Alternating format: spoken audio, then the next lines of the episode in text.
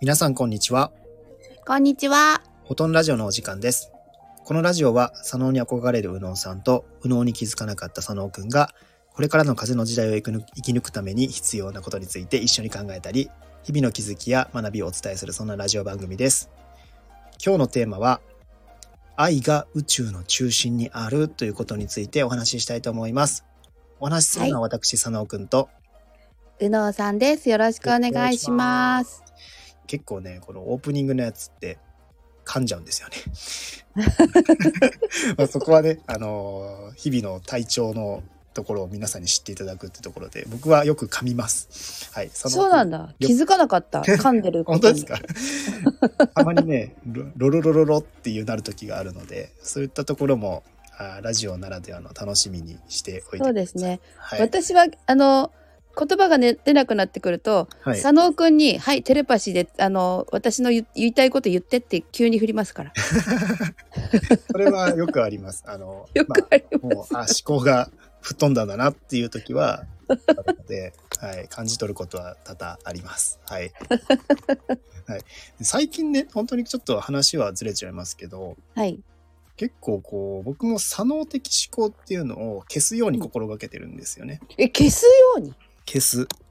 消すような感覚があって、10月からそこが明らかに減ったなっていう感覚があって、へえ。左脳は必要な時に出せばいいっていうような感覚で生きるようにしてるんですよ。でそれ、そこだよね。そうです。羨ましい、それ。やっぱり憧れるわ、佐野に。この、でも、初めその10月に右脳に振り切った時は、うんあの、地図とか読めなくなって困りました、正直。あ、そこあれ、左に曲がるんだっけ、右に曲がるんだっけ、今まで考えてたけどって思ったんですけど、うん今っていうか、その、論理的な処理ができなくなったんですよね。へえ。結構自分的には怖くて、うん。今まで左脳でもう僕結構電車の向きとかこっち向きに西側に先頭車両が入るから、ここで右側のドアから出れば、うん。えー改札がこっちにあればこっちの方向に行けば、そこにたどり着くなみたいなことまで考えてたんですよ。ええ実は。そうなんだ。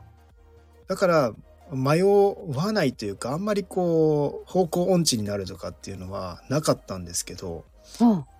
なりました。10月考えられないって思ったんですよへえ。まあどっち行けばいいか分かんないけど多分こっちみたいなあ、そういう時、あの、あの、太陽とか見ちゃうでしょ？空とか。太陽は地下だったんで見れなかったんですけどあ、そっか。でもなんかあでもこっちに行けばなんとなくある気がするみたいなところで行ったらあ実際そこに出るみたいなような感覚があって自分にとってめちゃくちゃ気持ち悪かったんですよ今まで左脳的な動き方をしてあ、そうなんだ。あだからこれは左脳的解釈と右脳的な解釈があって、うん人はどっちも持っているとということに気づいたんですよね。でうんまあちょっとこれは余談なんですけども、もうそういった体験を自分でしたからこそ、うん。右脳と左脳の、あ、やっぱり司ってる、そういった処理能力って違うんだって思ってて、うん。左脳を出しすぎると、まあ正直、エゴがすごく生まれます。そうなんだ。左脳がかなりエゴを作っていそうな感じがしますね。へえ。たりとか、要は社会を生きるために必要な能力なので、どうしても周りとの比較であったりとか、地位とかね、そういう、えー差、差みたいなものを解釈するんですよ。はいはいはい。無能になりすぎると、もう自分のワールドが発生するので、はいはい。わあ、なんか楽しいとか、そういう感覚になるんですよ。そっか。だから、はい。右脳さんはやっぱそこまで分析はできないんだよね。そうみたいですね。そはい。そう。だから、いいも悪くも、う。うん。やっぱり現代のこういった、えービジネスみたいなものを完全に生き抜いていくのは佐野さんは得意だと思います。はいはい。右脳さんはでもインスピレーションは半端じゃないんで、うん。こっちにあると思ったら、あったみたいな、楽しいみたいな、そういう、ある意味心のワクワク感みたいなのを作るのがうまいんですよ。そうですよね。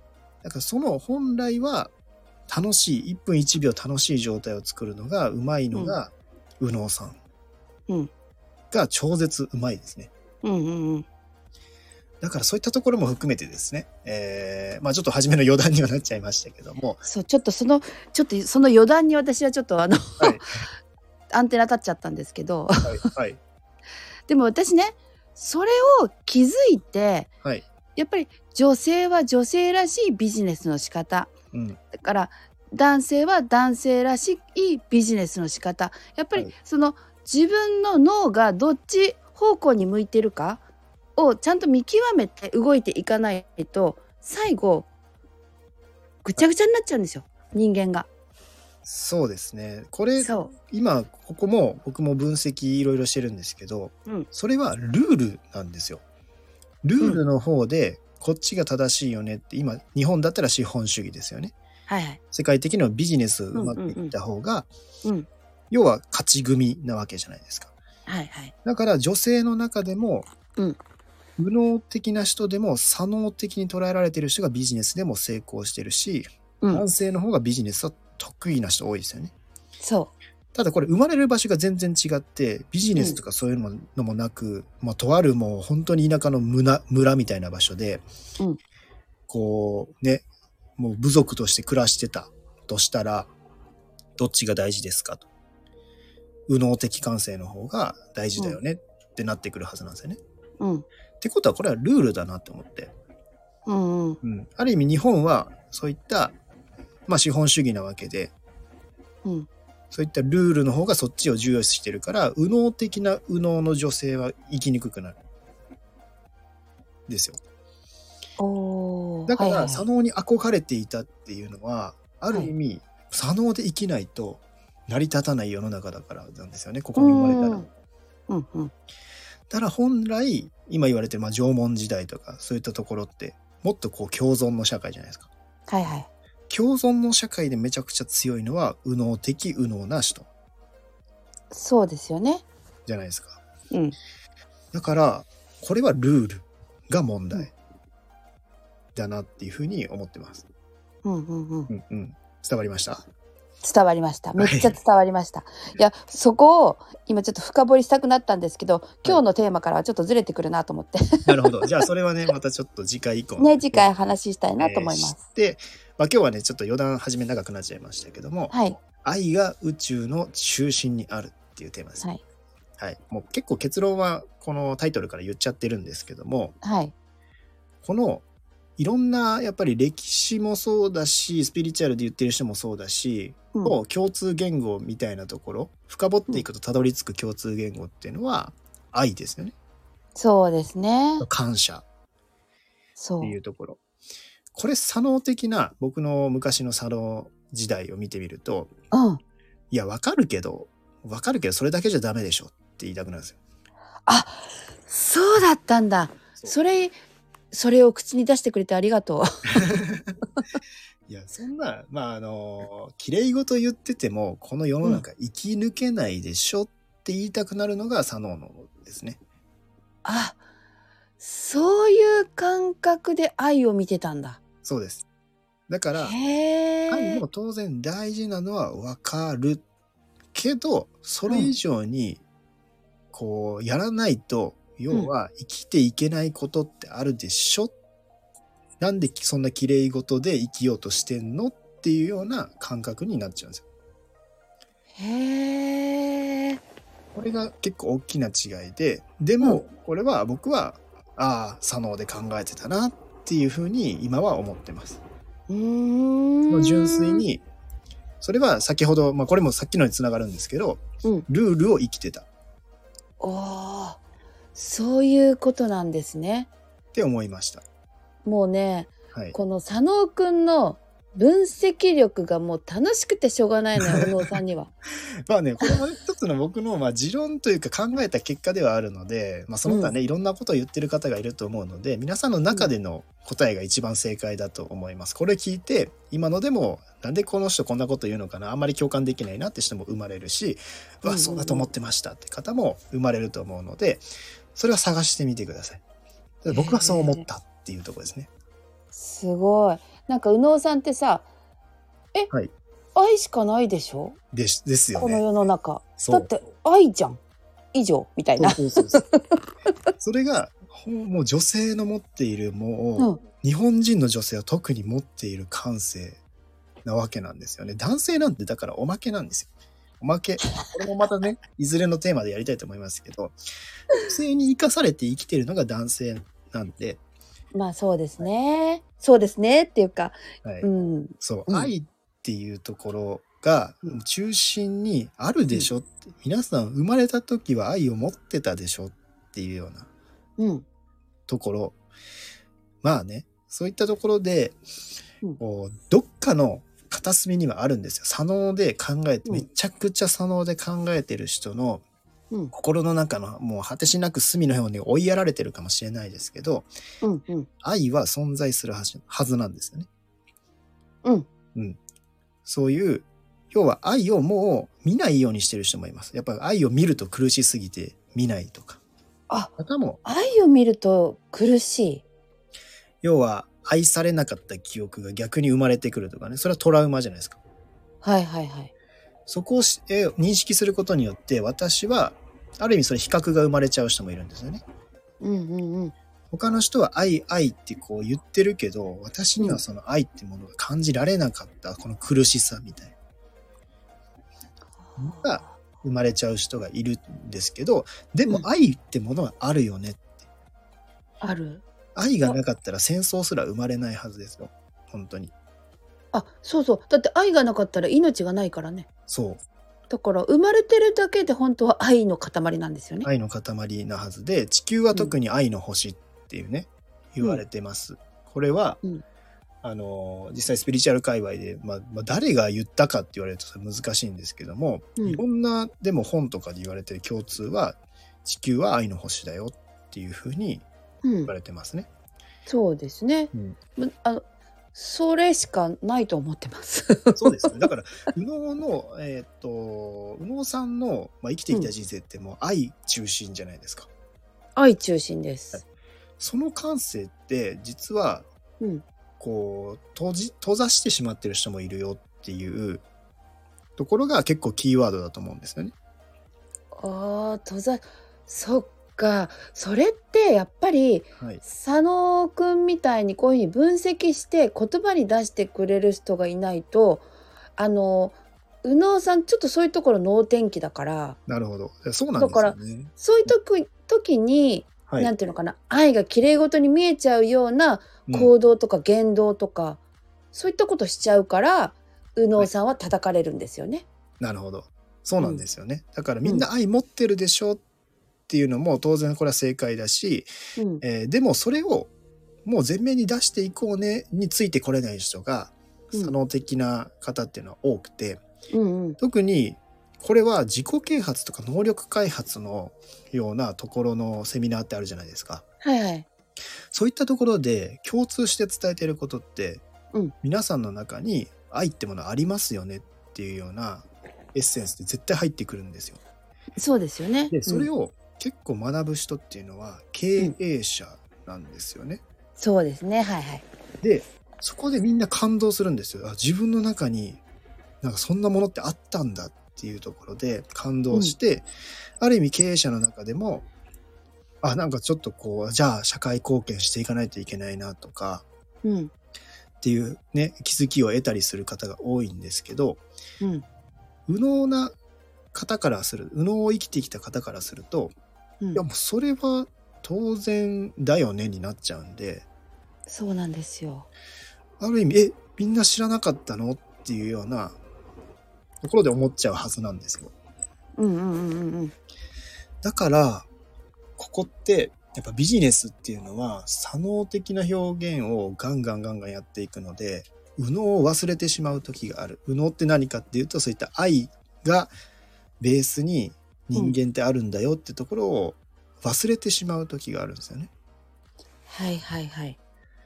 それが今の時代、まああのね、えー前回、前々回と言いましたけど、この時代の今変化が来てるわけですけども、改めてそういう愛みたいなものを持ちましょうねって言われてる気がして、うん。あるでしょ皆さんの心の中にって。うん。絶対あるはず。それを学ぶ場所も増えてきてるような気がして、うんうんうん。健康もそうなんですよ。えーうんね、僕、佐野くんも健康のところをずっとね、えーまあ、深掘っていろいろやってるわけですけど、はい。ある意味自分のそういった健康に向き合うっていうのは、これも一つの愛の形ですよね。そうですね。もうはい。大切な愛の形です。うん。で、愛っていうのは、こう、他の人への愛もありますけど、自分への愛っていうのも、うんと。てつもなく大事じゃないですか。そうです。自分を愛す自己愛がないと、やっぱりうん他人を愛すことってできない。自分に足りてない足りてないってなって他の人より優れてないとかなってくると他の人にそのエネルギーは分け与えるって無理なわけですよ。むしろ他の人からもらわないと生きていけなくなってくる。あ、そうそうそう。うん。だからそこに気づかないといけないのは究極初めに皆さん気づかないといけないのは自己愛。そうですね。で、それを10月に僕もハッと気づかされて、はい。ようやくね、ようやく、うんあ、自分で自分を愛すること、大事だっていうことは、うんなんとなく聞いてたけど、うん本気でそれに意識的に取り組んだことってなかったなって思ったんですよね。でもそうだよなと思って。うん。だって、明日死ぬかもしれないし、はい、ね、どっか歩いてたら交通事故で死ぬかもしれないし、もしかしたら巨大地震が起こって津波がやってきてみたいな話もあるかもしれないじゃないですか。うん。その時に、やっぱり自分のことよく分かってないって、うんなんかもう、マイナスの方向しかないですよね。自分のことがよく分かってないと、うんマイナスの方向しかない。要は、それでネガティブな方向にしか考えられなくないですか？それが無機質っていうことか。なのかな？そういうことかもしれない。へただえ。要は考える、自分にベクトル向いて自分のやりたいこととかにうん。まあこういった知識とかもそうですけど今うんいろんな情報とか取っておかないと、うん世の中で起こること起こることってうん。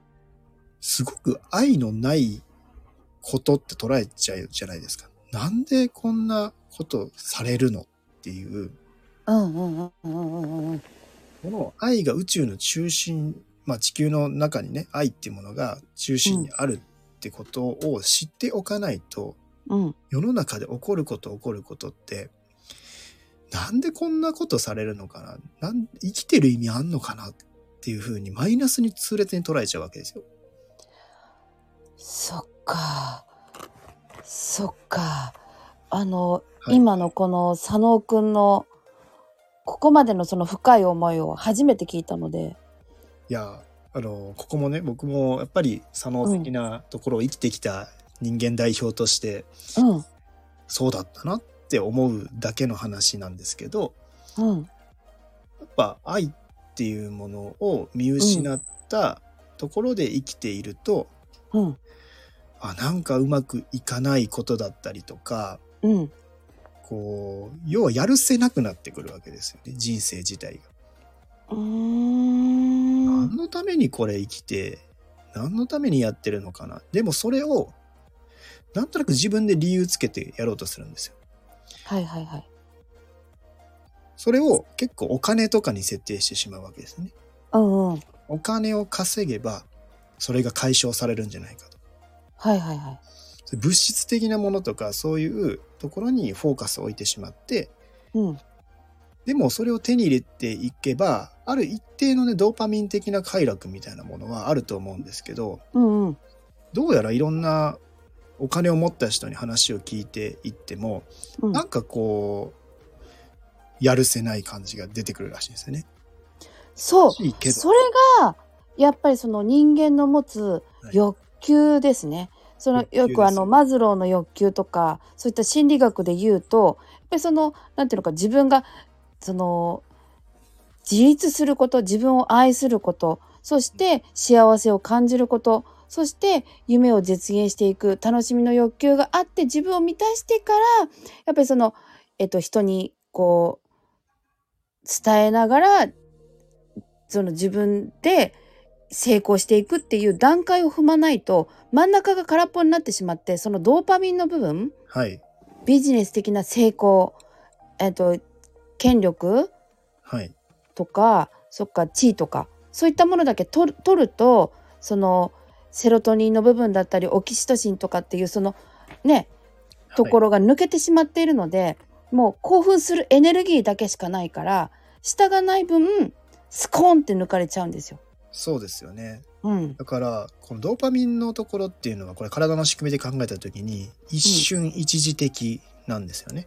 うん。オキシトシンとかそういうね、系のやつは持続的に、やっぱり、えーこう、出すことができるんですけど、やっぱ自分の方にうんベクトルを向けて、やっぱり自分の愛みたいなもの、自己愛みたいなものが生まれると、うん持続的にすごく心豊かなんですけど、うん。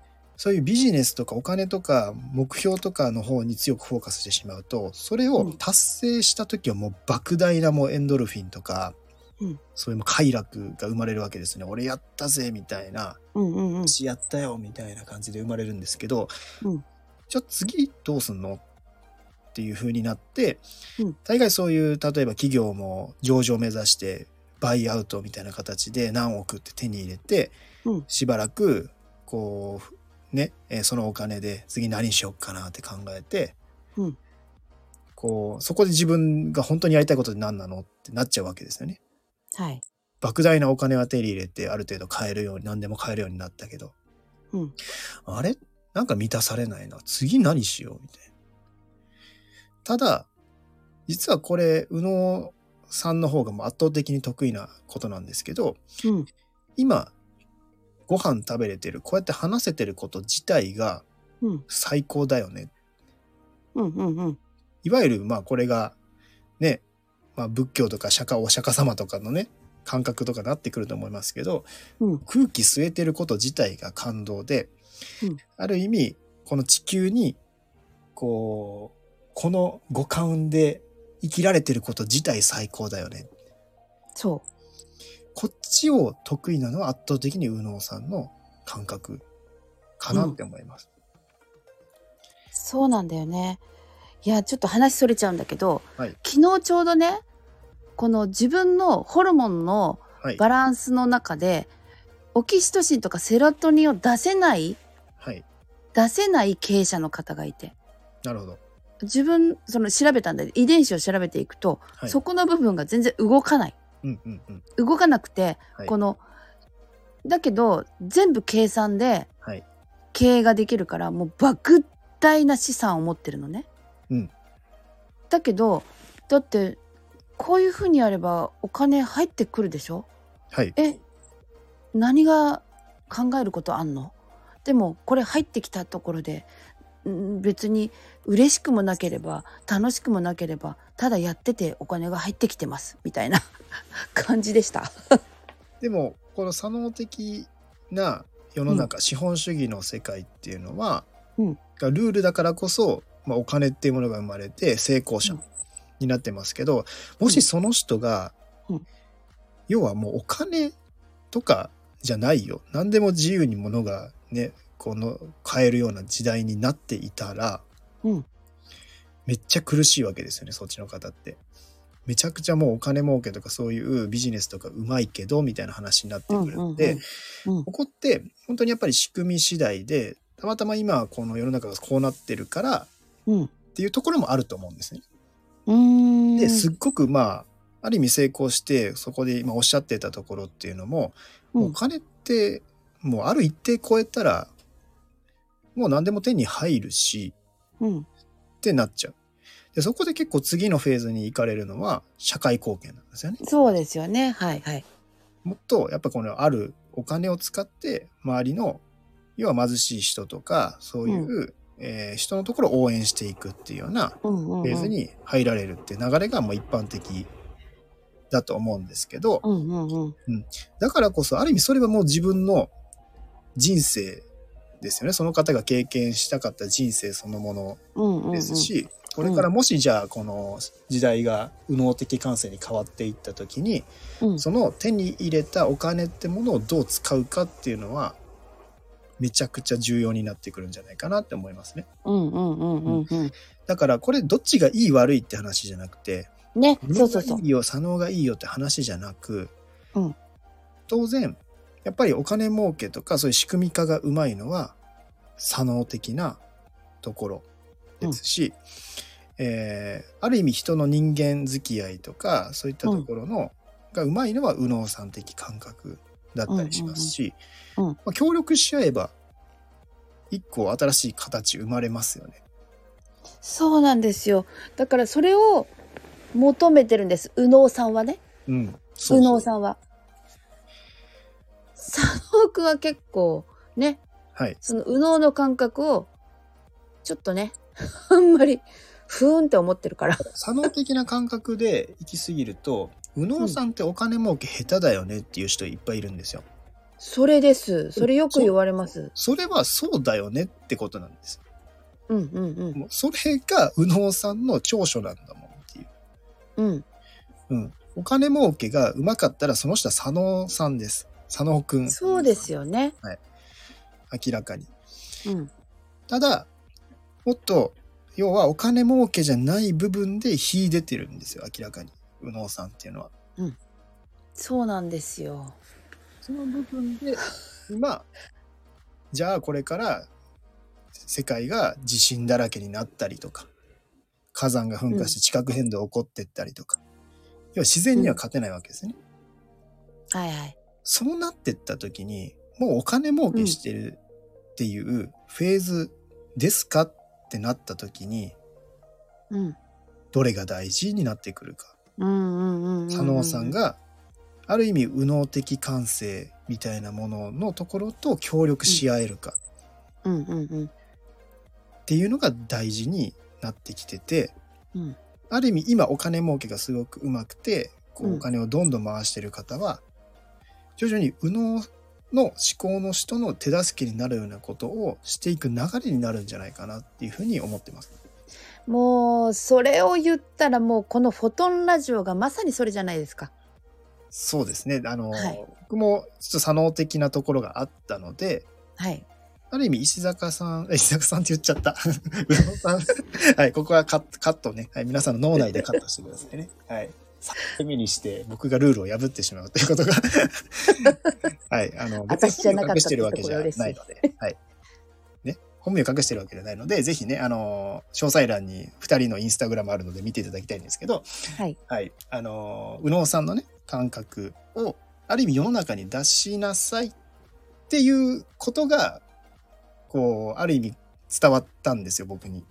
うーん、はいはいはい。だからこそこれを発信したいって思ったんですよね。うん。はい。っていうところで、はいまあちょっといい時間にもなってきたので、はい。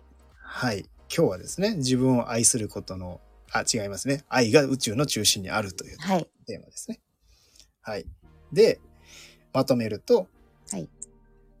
まあ、皆さんの中に愛は必ずあるよっていうところ。そうですね。もう感動しましたね、今の言葉。これがとても、うんまあ、気づく必要があることかなって思います。はい。はい。何か右脳さんからありますか？右脳さんはもうなんか愛で生きてますのでなんかそういうふうにでも愛って言葉にしたり形にしたり説明がしにくいので、うんあのこういうふうに佐野くんがそれをこういうことなんだよって言ってくれることだけで心がウキウキしてますのではい。はいねえね嬉しいと思いウます。キウキ感っていうのもね、これもテーマだと思うので、はい、はい。ぜひ、こういったことをまた話していければと思います。はい、お願いします。今日はですねうん、愛が宇宙の中心にあるというテーマでお送りしました。この内容が皆さんの気づきとなっていれば嬉しいです。詳細欄にですね、えー、いろいろフォローとかね、興味持ってもらったら、さらにどんなことやってるかっていうのもですね、ぜひチェックいただければと思っております。はい。はい、以上、フォトンラジオでした。まったねまったね